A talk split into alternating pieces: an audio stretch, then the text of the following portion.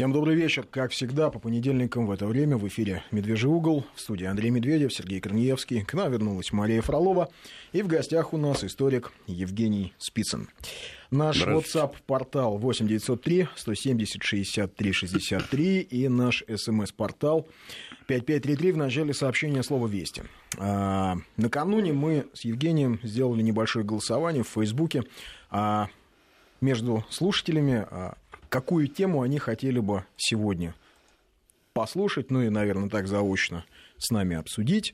А, мы предложили на выбор две темы. Это, собственно, история черной сотни, история так называемых черносотенцев, реакционеров и, в общем, кошмарных, ужасных людей, как нам об этом всегда рассказывали, и история информационной войны против России. Вот информационная война с небольшим перевесом победила, поэтому сегодня мы поговорим об этом, а об истории Черной сотни, те, кто голосовал за нее, уж извините, но э, пообещаем... Так работает демократия. Так работает концов, демократия, да. да. Через неделю... Настоящая демократия. Да. У нас-то да.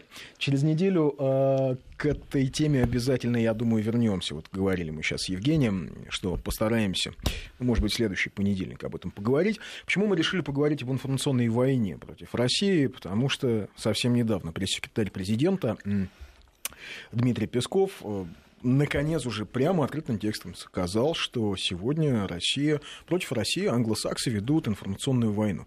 Тут а, абсолютно прав а, Дмитрий Сергеевич. Другое дело, что есть такой момент. Не то чтобы только сегодня. Но она давно идет, и, да. Да, и не то чтобы только англосаксы. Вообще, ну, насколько я она понимаю, идет очень давно. Очень давно. Насколько я понимаю, началась-то она еще во времена Ивана Грозного. Она да, началась оттуда, раньше, раньше. Оттуда будем считать? Да, мы будем... Она началась раньше. Значит, дело в том, что вообще, так вот, положа руку на сердце, а, значит, у истоков этой информационной войны стояли отнюдь не англосаксы, а стояли наши извечные партнеры, значит, э, соседи, ну, вот, поляки. Все-таки поляки, поляки или шведы? Поляки, нет, поляки. Именно поляки. Больше того, значит, они не просто стояли поляки, а стояли поляки в купе с Ватиканом. Почему? Потому что надо понимать, что в Средневековье Ватикан, он и сейчас играет довольно существенную роль, хотя и не такую явную. Вот, но надо же прекрасно понимать, да, что Ватикан – это государство со своей системой государственных органов, со своей разведкой, со своими спецслужбами. Со своей внешней политикой. Со своей внешней заметить. политикой и так далее, и так далее. У нас не очень понимают а, вообще современное положение Ватикана, вообще в системе международных отношений, потому что думают, что римский папа это только глава римской католической церкви. И он такой веселый с бедными да, общается. Да, да, да. Но ноги омывает, омывает да. значит, э, чернокожим там, значит, цветным и так далее, и так далее. Нет, это прежде всего глава суверенного государства под названием Ватикан который имеет площадь всего там тысячи квадратных километров, да. Но огромное влияние на миллиард огром... католиков. Огромное влияние, во-первых, в политике раз, во-вторых, на то количество верующих, которые находятся в лоне католической церкви, я имею в виду и католиков, и протестантов, и все остальные ответвления внутри римской католической церкви и так далее. Даже на протестантов, вы думаете? Ну, отчасти. Не думаю, нет. Отчасти. Что значит, ну, нет, подождите, подождите, а вы вообще, что такое протестанты, протестантизм? Ну, я знаю, что протестанты, во-первых, появились именно в борьбе против Папы Римского нет, и его они, власти. Они, нет, вы немножко... Лютер, когда прибил туда свои тезисы нет, к воротам, нет, нет, он нет, что нет, говорил? Вы немножко заблуждаетесь. Дело в том, что у истоков протестантизма оно просто в разных странах приобрело разные, так сказать, окраски. Там в Германии это лютеранство, во Франции это гугеноты, значит, в Швейцарии это кальвинисты и так далее. Это было не против католицизма и догматов католицизма, это было против той иерархии церковной, которая сложилась в католической церкви. Это разные вещи.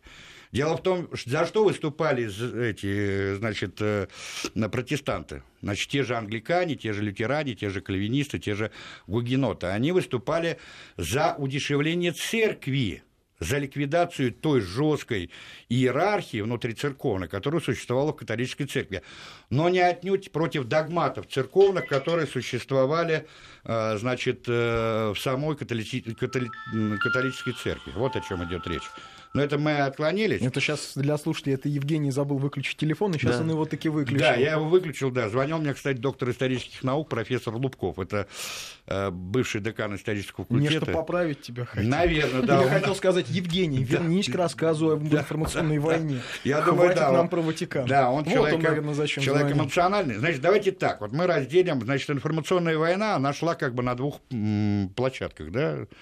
Или два, два, два фронта. Первый фронт это сугубо религиозный, догматический. Почему?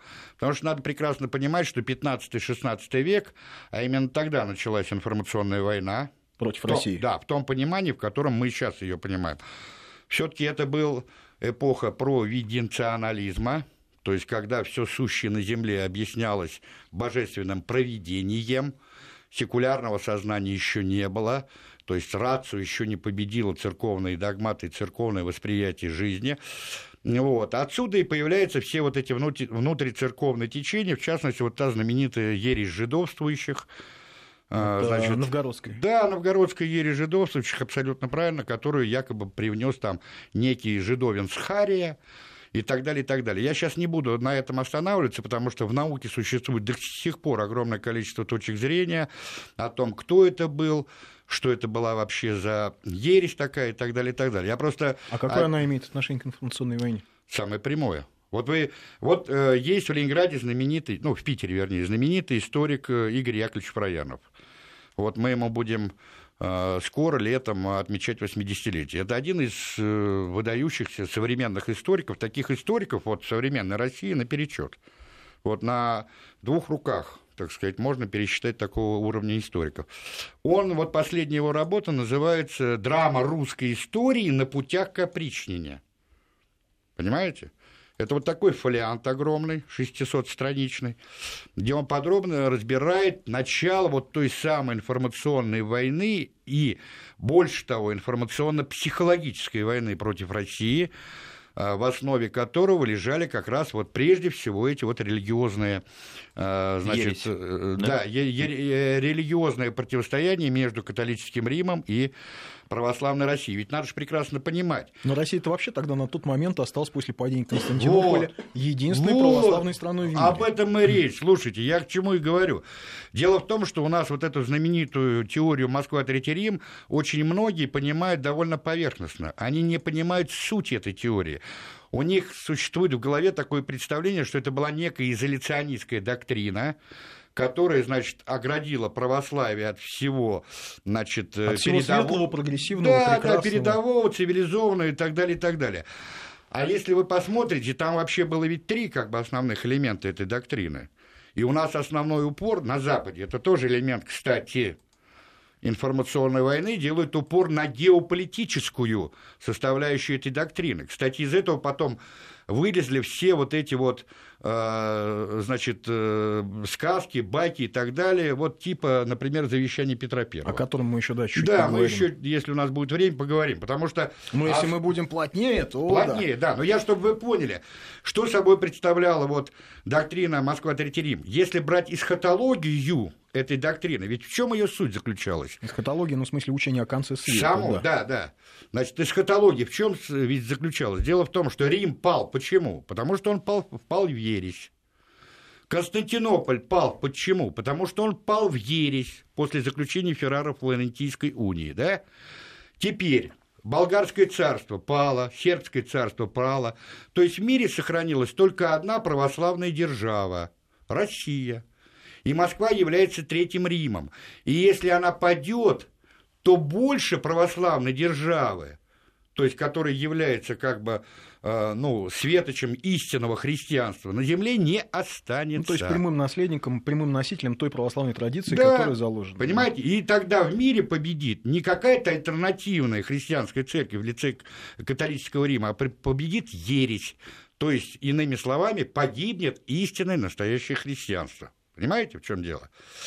Вот, поэтому Фраянов-то и говорил о том, что э, значит, и опричная Ивана Грозного, она стала неким политическим ответом вот на ту э, агрессивную информационную и психологическую атаку на Москву как хранительницу вот этого вот, да, со стороны католического Ватикана и со стороны всех тех стран, ну, прежде всего, Польша. соседних Польши, значит, Ливонского ордена, Швеции и так далее, и так далее. Хорошо, как а эта вообще, атака началась? Вот давай, давай. а вообще более информационную войну датируют. Значит, смотрите, если брать вот информационную войну как некий элемент, э, э, ну, условно говоря, жу- журналистики или книжности, э, первые листки антимосковские, антирусские, русофобские, они появились именно в Польше, после так называемой, значит, э, Аршанской катастрофы. Это была третья, значит, русско-литовская пограничная война. В 1514 году воевода Челядин э, потерпел поражение от Гетмана Острожского. Значит, От тем- Константина, да? Да, нет, нет, не от Константина, а от его отца. От отца. Да. И э, Константин Острожский это его э, этот, это уже во времена этого печатника этого Фёдорова. Федорова, да, Ивана Федорова, вот да. Он, кстати, был православный, между Православный. прочим. Да, да, да. кстати, был православный. Да, да. Так вот, значит, и вот тогда появляются первые вот эти вот э, так называемые желтые листки, да, когда начинается вот этот этап информационной войны. Причем главное содержание этой информационной войны в чем состояло? А в том, что мы, поляки, непосредственно со- соседствуем с московитами, что мы реально знаем, кто это, что это. Остальные, э, так сказать, европейцы понятия не имеют о том, кто они такие, какие-то звери, в каком они медвежьем обличии ходят и т.д. и т.п. В каком медвежьем углу живут? Да, в каком медвежьем углу живут. И вот мы, дескать, будем, а, э, значит, единственные и неповторимые э, ретро- Источником информации, да? да, ретрансляторами истинных значит, сведений о вот этой страшной, значит, державе, зажатой между татарами и Литвой. А сейчас так работает Южная Корея про Северную. Вот, кстати. вот, вот, вот, То же пожалуйста. самое, да. Абсолютно, да. Потом, значит, что дальше? Значит, поляки, естественно, на этом не успокоились. Был такой профессор Краковского университета Матвей Миховский. Он был астрологом и придворным врачом у Сигизмунда I. Вот интересно перебью, кстати, а, и уж извини, Жень, интересно, Мгм. что сама тогда польская элита, ведь они себя выводили, а, они себя считали потомками племени сарматов. Во-во-во-во, вот я об этом и хотел сказать. Сарматская теория. Да. То есть и они говорили, что они вот, вот некий щит, да, Да, они, да. они потомки великого племени, они щит, а на пути вот этих вот татаро-москальских орд. Абсолютно. Ничего не напоминает. Вот Да. сегодня киевские Абсолютно. сайты вот откроем. сегодня, да сегодня у, Пе- у Пети Толстого э, там сидел этот черный, ну, э, э, со стационара 404, очередной там, значит, представитель. Вот у них там лысый есть, потом, э, значит... э, Депутат ты Да, имеешь. да, Бел, Белковская, значит, лысый, Белковская, потом там, ну, там ц- целая То есть он когорта. тоже говорил, опять же, вот Так об он этих- об этом, вот он, он слово в слово говорил о том, что, значит, вот тут сидят какая-то гремучая помесь финно-угров, монголо-татар, черемисов, мордвы и бог знает кого. не называют Ведь- себя русскими. Да. Откуда это? Это вот как раз вот, Андрей, ты абсолютно прав. это вот с тра- университет. Да, с, тра- с трактата вот этого Матвея Миховского как раз все это пошло. Вот а что это двух за сар- трактат был? О двух сарматиях. О Он двух- так и назывался? Да, о двух сарматиях, да. И он действительно выводил всю вот эту польскую шляхту, то есть элиту тогдашнего польского государства именно вот с так называемой древней Сарматии. Более того, именно там впервые а, значит, возникло вот это противопоставление московитов и рутенов, то есть русских, условно То есть говоря. рутенов, имеется в виду московитов, это, собственно, жители Северо-Восточной Руси, Да. а рутенами, я так понимаю, он назвал а, тех русских, кто жил на захваченными поляками. Да, не поляками, а литовцами ну, литовцами, еще. на Да, да, захваченных да. литовцами территориях. Да, То есть да, да, да. Киевское, Братславское Киев, да, воеводство, да, да, да. Черни- Львов, Чер- Чернигов тогда еще. Чернигов, что Львов, Чер- Смоленск. Да, да, Смоленск, кстати, входил в состав, да, да, да, да. Так называемые Украины, Мценск, Смоленск и так далее, это же были Украины. Ну да. Вот, и так далее. Значит, э, потом, э, если посмотреть дальше, то уже при Иване Грозном начинается новый этап этой информационной войны, и вот здесь точка отсчета считается Ливонская война. А вот здесь уже пошла, что называется, писать губерния. Почему? Потому что в эту информационную войну, вот всю вторую половину Ивана Грозного, э, наряду с поляками втянулись шведы и втянулись англичане. То есть фактически главными участниками этой информационной войны стали три наиболее крупных, наиболее, так сказать, э, знаковых на тот момент держав средневековой Европы. Швеция, Речь Посполитая, ну, сначала Польша, потом Речь Посполитая, и Великобритания. Вот. Хотя между собой-то они воевали. Они сказать. воевали. Даже, даже те же шведы, например, с поляками, они оспаривали свое первенство в том же Балтийском регионе. И здесь, естественно, им подыгрывала и Великобритания, то на той стороне, то на другой, потому что балтийская торговля тогда была самой, так сказать, ну, прибыльной, и э, они между собой выясняли отношения, кто будет контролировать эту балтийскую торговлю. Вот. Более того, я забегу немного вперед. Ну, я Нет, не давай знаю. не будем Не будем, ладно. Давай. Вот смотри, каким образом шведы включились в эту информационную А я сейчас объясню. Дело в том, что, значит... Правда э... ли, что, собственно, посыл о том, что норманы пришли да. и покорили Русь, и сделали ее великой, это вот тогда появилось? Да, да, да, вот именно. Дело в том, что в Швеции тогда Э, значит, в 68 году, в 1568 году, если мне не, не изменяет память, то есть э, в разгар вот как раз Ливонской войны э, на престол приходит Юхан III. Вот. Сохранилась переписка Юхана III, короля Швеции, с Иваном Грозным. Переписка довольно любопытная. Двух это там, где Иван Грозный пишет, а твой лай да, да, да, да. Ты, да. ты можешь лаять, лаять. Да, но... да, да. Там, та, там, где он пишет о том, что ты вообще какое право ты имеешь мне, значит, потомку римских э, Ромулов, значит, э, на равных... На римского кесаря род ведем. Да, да, да, да, на равных, значит, со мной там этот и так далее, пес смердячий и так далее, и так далее.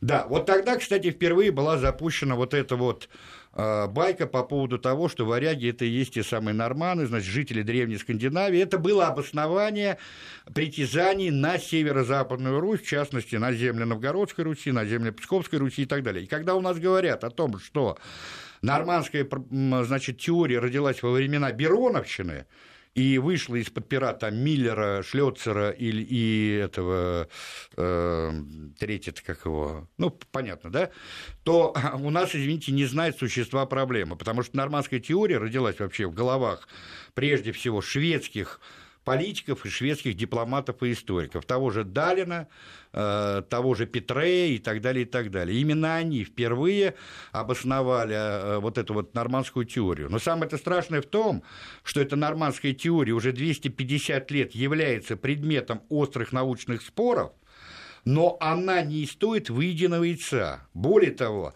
она самой закры... собой закрыла три действительно крупных научных проблемы. Это варяжскую, это русскую проблему и хазарскую проблему. И у нас до сих пор ломаются копья вокруг вот этой, ну, по сути дела, высосанной из пальца нормандской проблемы и затмеваются действительно крупные научные проблемы. Потому что мы действительно не понимаем, откуда, собственно, пошел русский вот, народ. Вот об этом и речь, да, понимаешь? И дело в том, что это опять-таки является одним из элементов информационной войны. Вот я тебе просто пример приведу. У нас в 90-е годы, когда норманисты подняли головы, я имею в виду вот сейчас, в 90-е годы, когда развалился Советский Союз, когда к власти пришла вот эта вся либеральная шпана и так далее. У нас же не случайно, слушайте, тот же Носов из Ленинграда, э, там, или тот же Дмитрий Сергеевич Лихачев. Вы знаете, как они предлагали называть древнерусское государство? Как? Э, Новгородская Нормандия. Новгородская mm-hmm. Нормандия, ни много ни мало. Понимаете? То есть их уже не устраивало название древнерусское государство или Киевская Русь. Ну, понятно, что Киевская Русь тогда приватизировали наши, э, значит, друзья из стационара 404. Э, хотя сам этот термин, между прочим, это сугубо научный термин, введенный в научный оборот впервые в 1837 году. Это первый ректор Киевского императорского университета Михаил Максимович вел его в чисто, так сказать, географическом ну, смысле. Ну, географически он имел в виду, что э, он имел в виду, там была Русь московская, да. северо-восточная, Ну, тогда московской, да, и московской не да. было, он имел в виду новгородская, Владимирская и так далее, и так далее. Да, да. Русь, и да. Киевская он имел в виду именно географически. Географически, да, а не более дальше того. это уже при Сталине, да, это 30-е да. годы, когда Киевская Русь, да, это да, древний... Да, абсолютно да, правильно, Грек, да. Борис Греков. Борис Греков, да, но он там ставил знак равенства между понятием империи Рюриковичей и так сейчас далее. про информационную войну. Да, теперь да, возвращаемся дальше. Значит, кто при Иване Грозном был главными персонажами вот этой информационной войны? Значит, ну это хорошо известные персоны. Во-первых, это саксонский корфюрст Август I. Он, кстати, был э, этим родоначальником, по сути дела, фактической информационной войны. Почему? Дело в том, что современные историки подсчитали, что за XVI век, вот за вторую половину XVI века, вышло 62 листа значит, э, информационной войны. Значит, они были, ну, условно говоря, вот берем газету, да, современную газету, там, состоящую там из двух или четырех полос, то есть четырех восьмистраничной газеты, вот эти листы с карикатурами, с текстами и так далее, и так далее.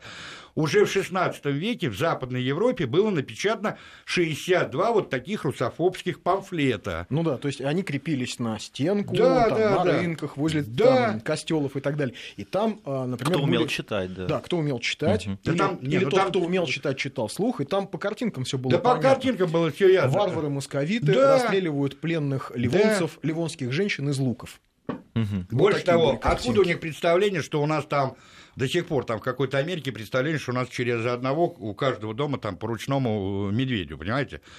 Так именно оттуда, потому что тот же Иван Грозный был, изображался, например, с медвежьей головой, там, бог знает каких этих, или больше того. Они же его ставили, ведь в Европе тогда, это, не, не забывайте, это была христианская Европа, которая подверглась тогда османской агрессии, то есть агрессии со стороны мусульманских, мусульманской державы. Да?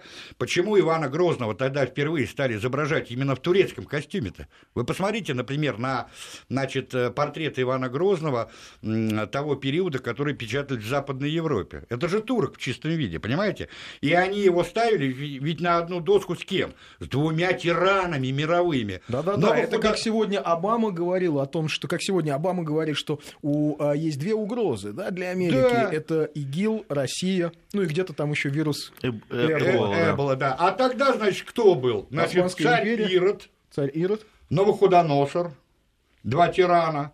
Значит, Османская империя, и вот, пожалуйста, Иван Грозный. А он в себе соединял как бы все это вместе, понимаете? То есть абсолютное вот, мировое зло. Абсолютно мировое зло. Слушайте, вот это вот штука. как будто под копирку, понимаешь? Интересная штука, ведь что тогда Россия, ну, московское государство впервые подверглось санкциям собственно, санкции ввели а, шведы да. и поляки. Они не пускали товары из Европы в Россию, они не пускали технологии а, в том виде, ну, как технологии путешествия. То есть мастера пытались проехать в Россию, их останавливали, их заворачивали, то есть был, была полная блокада. Они, и, собственно, они, почему они англичане... Балтийскую также торговлю, да, Бал, да, Балтийскую да. торговлю они перекрыли. Почему да. англичане стали плавать вокруг а, Скандинавии и плавать в Белое море? Ровно да, потому, что да. А, поляки со шведами блокировали всю Абсолютно эту торговлю. Правильно, да. И а, король Сигизмунд польский писал а, к британскому двору, что английскому двору, что не торгуйте, не продавайте оружие этим московитам, потому что это исчадие ада, это самые кошмарные чудовища в мире. Да, больше а, того... Секунду, у нас да, сейчас новости, а, Евгений. 5533 в начале сообщения слова «Вести», 8903 170 63 63, наш WhatsApp. В гостях у нас Евгений Спицын. Об информационной войне против России говорим. Продолжаем наш разговор с Евгением Спицыным. Вопрос. А, все течет, ничего не меняется. А что было после санкций? Очень интересно. Это вот тех санкций, которые Запад ввел против Ивана Грозного. А угу. ничего не было. Была, собственно, проиграна Ливонская война. Да. А в, в этой санкционной войне британцы то а, торговали с Москвой, то не торговали с Москвой. Ну, в общем, они были вынуждены все-таки с Москвой торговать, потому что а, Волга для них была очень важна как транзитный маршрут в Персию. Поэтому ну, ради, да, этого, да, да, ради этого им приходилось, скрипя а, сердцем, а, сотрудничать с Иваном да, Грозным. Но... Ну, слушай, вообще вообще ведь с Иваном Грозным такой целый пласт мифологии. Мифология, э, да. Вот сочинен, знаете, скажем, про опричнину. Да. Ведь все, что мы знаем про опричнину, насколько я понимаю, это не из наших источников. Фактически э, базой, э, основной базой источниковедческой является именно, как ни странно, вот именно эти западные источники, которые принадлежали перу того же Штадена, Шлихтинга, Гарсея, Гербернштейна и так далее. Штаден, и так далее. вот интересная фигура. Да, Штаден, ну, говорят, вы знаете, я вам хочу такую вещь сказать, вот я учился с самого Владимира Борисовича Кобрина, э, профессор, доктор исторических наук, один из крупнейших специалистов по эпохе Ивана Грозного, который был видным представителем вот той самой либеральной части русских советских историков, это вот школа Зимина, Кобрина, Юрганова, да, которые крайне негативно оценивали эпоху Ивана Грозного, и особенно опричнину, и буквально смаковали э, значит, э, количество жертв, там описывали все ужасы и т.д. и т.п. Но самое-то смешное в том, что они в своих научных изысканиях опирались именно на сочинения вот этих самых записных русофобов, того же Гарсия, того же Гербенштейна, того же Штадена. Объективность под вопросом, да, стоит. Так вот, а больше, интересно... того, больше того я вам хочу, слушайте, вот это самое смешное. Был такой ленинградский историк Даниил Альшиц, Даниил Натанович Альшиц, он по своим взглядам был примерно того же лагеря, то есть такой либеральный, так сказать, этих, но когда он э, незадолго до своей кончины написал, значит, э, тоже исследование, посвященное эпохе Ивана Грозного, он там написал о том, что исторические сочинения Штадена, они сродни сказкам барона, барона Мюнхгаузена. Ну, вообще нужно знать, Штаден это был такой авантюрист. Он авантюрист, приехал в Россию, да. торговал, жил здесь, жил в Москве, заработал много денег, у него был дом где-то, да, по-моему, да, на Варварке, да, если да, я не ошибаюсь, да, или да, на Солянке. Да. То есть он очень был состоятельный человек. Жил на русском севере, там какие-то меха контрабандные да, гнал. У него были, Потом да, вернулся к себе домой, в Саксонию, если я не ошибаюсь. Да, да, он и, Саксонии он и, в Саксу... и он и по заданию и австрияков, и поляков, и саксонцев, он служил э, всем, так сказать, дворам. Дело Потом в том, он что... написал книгу о да. том, как он служил в опричнине. В опричнине. И вот, вот там а это основная книга, основной источник знаний и западных ученых, и наших, а вот об зверствах опричнины, о каких-то людях, съеденных медведями и так далее. Да, и так далее. да, да, да. А, вот именно, да. Так оно Вопрос, есть, на самом деле. служил ли Штаден в опричнине, до сих пор открыт. Больше того, нет, он сейчас Поскольку вообще... человек он был не православный. А да. документы тогда не вели спецслужбы, там, я не знаю, нет, кадры? Нет, не нет дело в том, что кадровых, он... грубо говоря, в кадровых списках его нет. Ага. Нет, да, больше Тех, того, которые доступны. Да, дело в том, что есть же синодики Ивана Грозного, это поминальные списки вот тех самых убиенных в годы опричнины, но там, значит, э, во-первых, количество этих убиенных оно в разы меньше, чем об этом у нас принято говорить, и так далее. Больше того, я вам хочу сказать такой невероятный случай, ведь когда при Карле IX, это французском короле, вот этот мальчик, ему уже было 22 года, когда случилась Варфоломеевская ночь, в Париже и в других крупных городах, где вырезали тысячи, если не десятки тысяч гугенотов, да, он же, условно говоря, помешался, по сути дела. Он же потом уехал из Парижа и через два года умер, так и не придя, собственно говоря, не поправив свое здоровье. Иван Грозный писал ему, вот то, что сейчас принято, да, значит, телеграмма соболезнования по поводу, значит... Э, Варфоломеевской ночи. Да, смерти невинно убиенных и пролития огромного количества крови. Понимаете, о чем речь? А у нас в общественном сознании до сих пор существует представление, что Иван Грозный – это некое исчадие ада. Ну, это, кстати, и элемент по... той самой информационной, информационной войны. войны. Больше того, вот я просто приведу такой пример, чтобы вы поняли. Значит, был такой англичанин, Флетчер. Это то же самое, что Гарсей, Чемберлен, вот этот капитан и так далее. Он написал аналогичные записки о Москве, они все писали записки о Москве, где там, ну, э, значит, царя Федора Иоанновича там вообще с ног до головы и т.д. и т.п. Теперь смотрим, а почему же это произошло? А ларчик открывается очень просто. Он приехал, значит, э, к Федору Иоанновичу и Борису Годунову обсуждать вопрос о сохранении режима беспошлиной торговли в русском государстве со стороны московской вот этой торговой компании. Английской да? московской компании. А, они оказали ему, так сказать, ну, такой, знаете, э, ну, рядовой прием, значит, у Бориса Годунова и Федора визит этого очередного, значит, э, залетного там европейца не вызвал особых. Они его сплавили Дьяку Щелкалову. А Василий Яковлевич Щелкалов, он был главой посольского приказа. Я не знаю, о чем они там не договорились, но факт то, что у англичан было отобрано право беспошлиной транзитной торговли с Персией. С Персией, да. И потом в результате этого он возвращается в Англию, появляется вот этот его гнусный трактат, значит, о Москве и так далее, и так далее. Вот на чем. Попытка оправдать себя.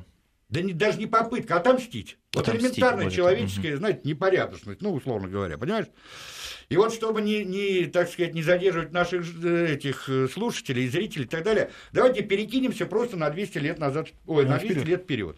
Берем, например, вот ровно 200 лет, вот просто 1591-1791, да? Э, раздел Польши ты имеешь в виду? Да, раздел Польши. Значит, когда начинается очередной этап, например, информационной войны в английских средствах массовой информации, напрямую связан был с чем? Со взятием Очакова. Помните, как у, э, значит, Грибоедова там, времен Очаковских и покорения Крыма? Очаков – это, значит, вот на Кинбургской косе, вот эта турецкая крепость, которая, вот, э, события которой послужили началом Второй русско-турецкой войны и так далее, и так далее. Какой вой подняли средства массовой информации? Кто прежде всего? Англичане. Почему? А потому что Россия не имела выход в Черное море. Крым-то она заполучила, но выхода в Черное море как таковой не имела. А англичане контролировали всю Балтийскую торговлю. Выход России в Черное море, оттуда в Средиземноморье, он сразу бил по экономическим интересам англичан где? В Балтийской торговле. Именно поэтому они начинают кампанию за осуждение поведения России значит, вот в войне против турков. Больше того, Пруссия, Аннексия Крыма. Да, Пруссия. Своего Аннексия рода, Крыма, да. да-да-да. Пруссия, Швеция, Осудим ведомая. Великобритании стали угрожать России общеевропейским походом, значит, поддержкой турок и так далее, и так далее. Все старо как мир. Дальше еще. Но Екатерина не повелась, понимаешь?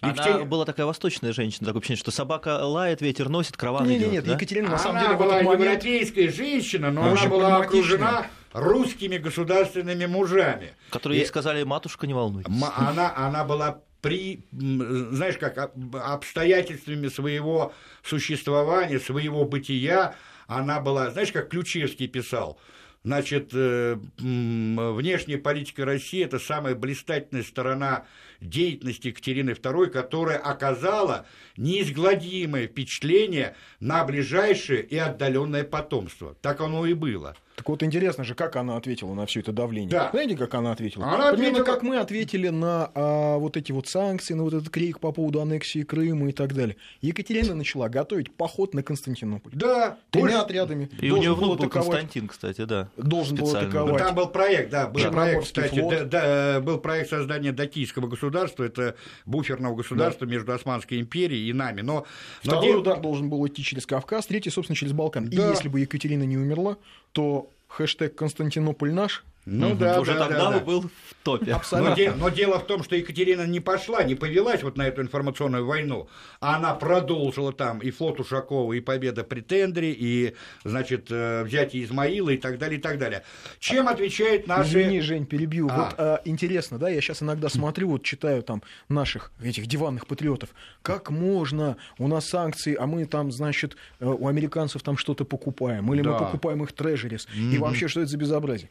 Знаете, как русский флот был подготовлен э, к тому, чтобы стать вот тем флотом, который, значит, громил турок в Черном море, который громил турок на Средиземном, да. море с помощью английских военных специалистов.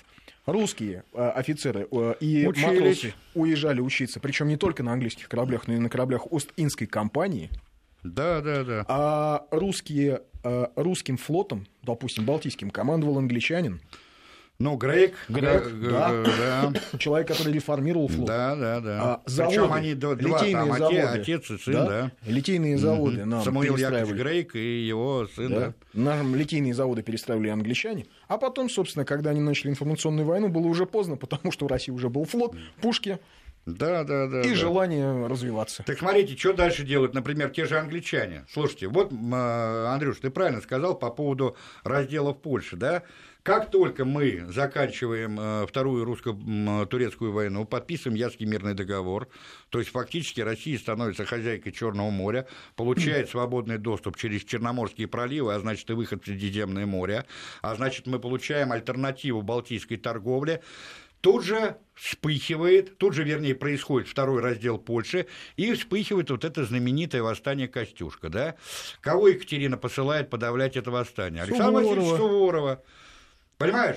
Что Ну, делает... его не любят за это поляки, Да, наверное. да. Что Да не пишут в только английских поляки, газетах? Что пишут в английских газетах? Ну вот посмотри даже на эти, как ее. Вот э, была очень ходячая там карикатура, которая, ну, буквально во всей Европе, знаешь, как с самолета, условно говоря, сбрасывали. Значит, сидит матушка-императрица на престоле, значит, к ней идет Александр Васильевич Суворов, э, за ним идут ординарцы, и, значит, несут корзины, полные отрубленных голов, значит, э, Поляков. полячек красивых. А, полячек. Не просто поляков, а именно женщин, младенцев и детей. Полячек. То есть вот изображение. А сама матушка-императрица изображена, как и Иван Грозный, в чем? В азиатском. А, В то есть- турецком Да наряде? не в турецком наряде, а с мордой э, Э, Медведя. Медведя, да? Да? Вот и все.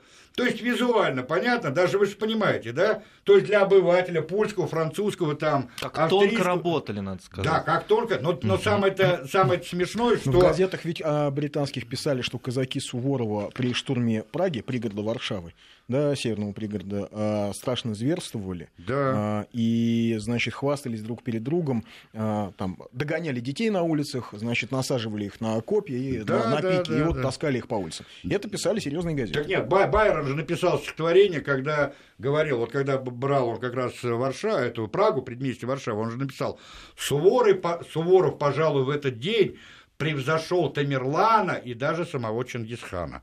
То есть по Понимаешь, жестокости вот представление такое по кровожадности, по и так далее, и так далее. Да, ну другое Женя, дело. извини, нам опять нужно прерваться А, на новости, понятно. поэтому 5533 э, в начале сообщения слово «Весть», а WhatsApp не успею назвать. Новости.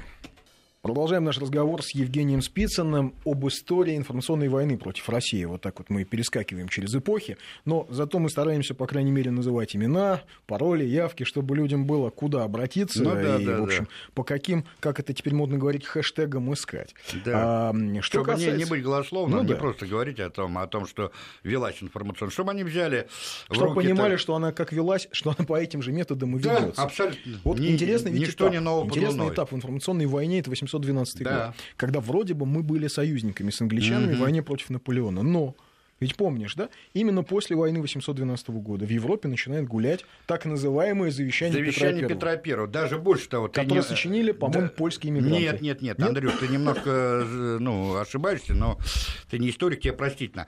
Дело в том, что накануне войны 12 года мы-то как раз э, по Тильзитскому договору находились в контрах с Англией и присоединились э, к континентальной блокаде. Мы были Ну да. в союзе с Наполеоном. Это Тильзитский договор 1807 года, потом Эрфуртская встреча Александра э, I с Наполеоном и так далее. Так самое-то смешное, что вот так называемое завещание Петра I, оно появляется не где-нибудь, а во Франции, и выходит из-под пера французского историка Лизюра. Понимаешь? Это вот как раз вот то самое завещание Петра I, где представлена фантастическая картина, значит, программа завоевания огромных пространств Европы и Азии, значит, вот э, страшным там, э, страшной Российской империи и так далее, и так далее. В общем, она такая пошаговая, надо посмотреть, она Абсолютно, прям да. пошаговая, там, по-моему, 12 пунктов было. Да, да, да, да, как да. должны вести себя русские цари. То есть это была полная фальшивка. Но Абсолютно. штука Но в том, что на нее до сих пор академические ученые в Европе Да. и в Штатах ссылаются, Ссылаются. и говорят, вот, еще тогда Петр Первый написал Так- это завещание. Так больше того, я тебе хочу сказать. Вообще, на самом деле, фальшивка это впервые появилась не из-под пера вот этого французского историка, да, а наполеоновской эпохи. Причем это фолиант довольно внушительный, он 500 с лишним страниц. А на самом деле само это завещание, вот если помните, был такой знаменитый советский писатель Валентин Пикуль, и у него был роман э, «Пером и шпагой». Вот он там как раз и рассказывает историю появления вот этого самого завещания Петра I в эпоху Елизаветы Петровны, то есть дочери Петра I. А почему именно тогда? Потому что а, Елизавета же была дочерью Петра I, и вот, дескать, в ее царствовании появляется вот это завещание, да. Да, вот именно тогда, да, да. А Больше как ста- удалось убедить, что это действительно подлинник? Или не нужно А не было надо было убеждать. убеждать? убеждать, Да. просто Да. он появился в том месте, где надо, и в то время, когда надо. Нет, и потом начнем с того, что есть, условно говоря, такая дисциплина, как источниковедение, и есть научная критика источника, а источника-то этого не найдено. А если не найдено источника, тогда о чем речь? Понимаете? Ну, вообще потом дело? интересная штука. После войны 812 года, то есть в войну уже мир вошел, Европа вошла вот с этим пониманием, что есть завещание Петра I. После войны 812 года значит, был такой а, сэр Роберт Вильсон, очень известный. Да. А, участвовал в боях, воевал. э, Он был представителем британской короны при русском генштабе.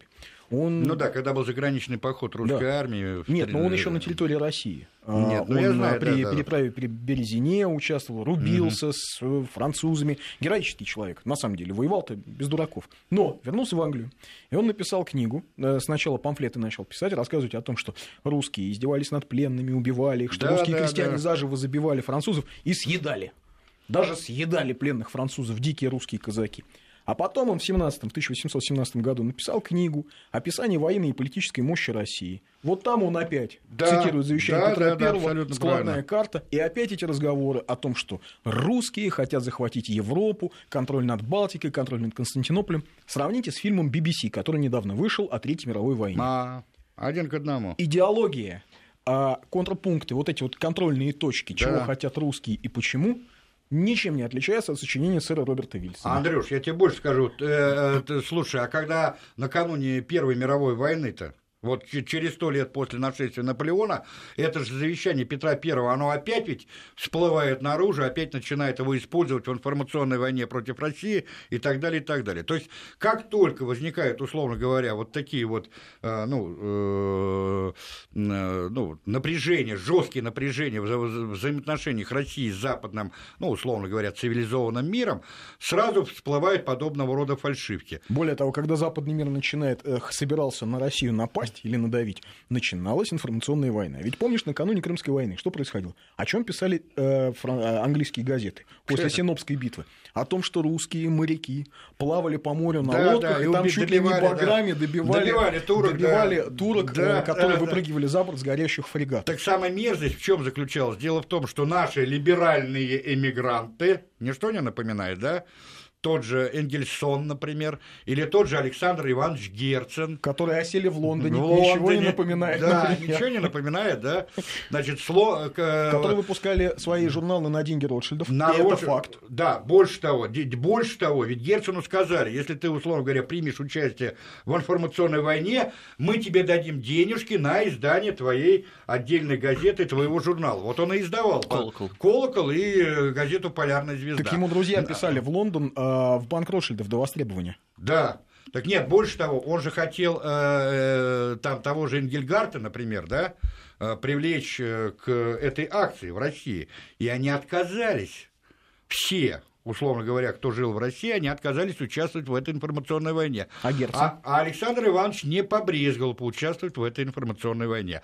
А то, что он с самого начала спонсировался Ротшильдами, это уже ни для кого не секрет, понимаешь? Вот. И все его, так сказать, теории э, крестьянского социализма, они э, тоже спонсировались, так сказать, э, тем же семейством Ротшильдов. А для чего? А потому что Ротшильды не были дурачками, они понимали, что в России, в крестьянской стране, иные идеи, кроме как крестьянского социализма, они просто не приживутся. А на самом деле, ну, понятно, что это была такая же форма, условно говоря, борьбы там, только на несколько ином поле против России. Вот и все. Тут же, кстати, можно вспомнить, давайте, вот мы по школе помним же того же самого Чаадаева, да, и вот у нас, э, значит, помните его философские письма, и Николай I потом сказал, объявил его сумасшедшим, и он потом написал апологию сумасшедшего, где попытался оправдаться. И тот же Пушкин, кстати, в одном из писем писал ему, что клянусь честью, что я не хотел бы переменить Отечество или иметь другую историю, какую нам дал ее Бог, понимаешь? И он же там, кстати, писал вот эту знаменитую свою фразу, нас иногда ее обрубают, а он же там писал, что э, необъятные просторы России, значит, э, поглотили монгольское нашествие а образующееся просвещение было спасено истерзанной и издыхающей Русью. Но Европа в отношении России была э, всегда сколь, сколь невежественна, столь и неблагодарна. Это пушкинские слова. Понимаешь? Ну, вообще Пушкин, кстати, ведь он очень хорошо... Мы плохо понимаем Пушкина, да, мы плохо понимаем, почему он писал вот это знаменитое стихотворение, о чем о чем шумите Клеветник... вы народ да, клеветникам России. России. Потому что для него-то было очевидно, что все, что происходит да. на территории так называемой Украины, то есть а, объективно для их реальности это называлось Южная Русь, да. Западная Русь, он понимал, что это история абсолютно инспирированная Западом. Абсолютно, конечно. На британские деньги и, за, и на основе польской идеологии. Да. Это же, собственно, Тадеуш Чацкий, да, да, это да. Адам Черторийский. Черторийский. Это люди, которые продолжили а, сочинять всю вот эту историю о том, что есть два, значит, народа, не братских. Никогда мы не, не будем братьями. Да. Да? Что один это клятый мускали, которые, его, значит, финно-угры живут в своих да, лесах. Да. А вот есть настоящий русский Причем народ. самое смешное, что Адам Черторийский, он же входил в негласный комитет, да? Да. Больше того, он был министром иностранных дел Российской империи в начале XIX века. А Но база... сумел посадить своих людей в систему образования да, Российской империи. Естественно. А базы Вся для... система западного, э, образования западного края так естественно, была под поляками. Да, да, под поляками, да. Это, кстати, вот аукнулось нам потом восстанием 1830-31 годов и так далее. Прости же, нет, нам аукается до сих пор. Я как украинские новости включу или почитаю в интернете, я понимаю, что нам до сих пор это все аукается. Ну, естественно. Информационная война, она вот как бы взрывы информационной войны отголоски. Слушай, Андрюш, вот давай, давай вспомним, что произошло два года назад да, на Украине. Вот я как сейчас помню, вот как будто я буквально сегодня утром или вчера вечером эту новость прослушал. Еще Янукович, по-моему, не уехал с Украины, то есть он уехал с Киева, но не уехал с Украины. Ну, где-то бегал, да. Пошла информация о том, что в Киев прибыли сотрудники, специалисты по информвойне из Америки. То есть перво-наперво, что кто туда приехал, это те, кто направлял, э, значит, э, идеологию. идеологию и формировал то общественное мнение, русофобское общественное мнение, которое должно было подготовить вот этих вот граждан незалежней, да, о том, что у них произошла революция гидности, и о том, что главным их врагом является соседняя Россия и так далее, и так далее, со всеми вытекающими отсюда. Интересная штука, во время Кавказской войны, когда вот мы воевали на Кавказе, в основном, то, кстати, заблуждение, что мы в Чечне, в Дагестане, а, основная война была. Основная была, война была на Западном Кавказе, в Черкесии. Да, в Черкесии, Ее активно да. финансировали англичане. Абсолютно Миллионы правильно. вкладывали фунтов. Через э, турок туда гнали оружие. Там сидели английские инструктора, эмиссары и так далее. Так вот, в британских газетах писали, что парламент должен поддержать создание государства Черкесия на Кавказе. А спустя 150, там, 160 лет они говорили о создании государства Ичкерия. Да, да, ну абсолютно То есть- правильно. Ничего. Кстати, да, да, у нас, кстати, действительно, у нас как-то, когда э, пишут про Кавказскую войну, то у нас в основном, э, значит, вот и Мамату Шамиля и так далее, а на самом деле дольше всего и ожесточеннее всего война именно шла там, вот в Краснодарском крае, ну, А условно шла говоря. она дольше всего и ожесточеннее всего именно потому, что Да. в нее вкладывали миллионы, Миллионы, да, англичане. да, да, да, вот именно, да. Причем эти наши англичане Да. доблестные, да. Слушай, ну мне кажется, мы такой как-то а, галопом по Европам, но некую общее Контуры, представление да, навели такие. составили. Да, да. Ну, слушай, ну Да. тут можно говорить много. Понимаете, про того же Декистина, например, его книга «Россия в 1839 году». Это вообще эталон русофобской книги, которая, она издавалась колоссальными тиражами и которая, э, значит, стала неким эталоном вот этой вот информационной русофобской войны. Евгений Спицын был у нас в гостях. Спасибо. Вернемся в эту студию минут через пять. Оставайтесь с нами. Спасибо.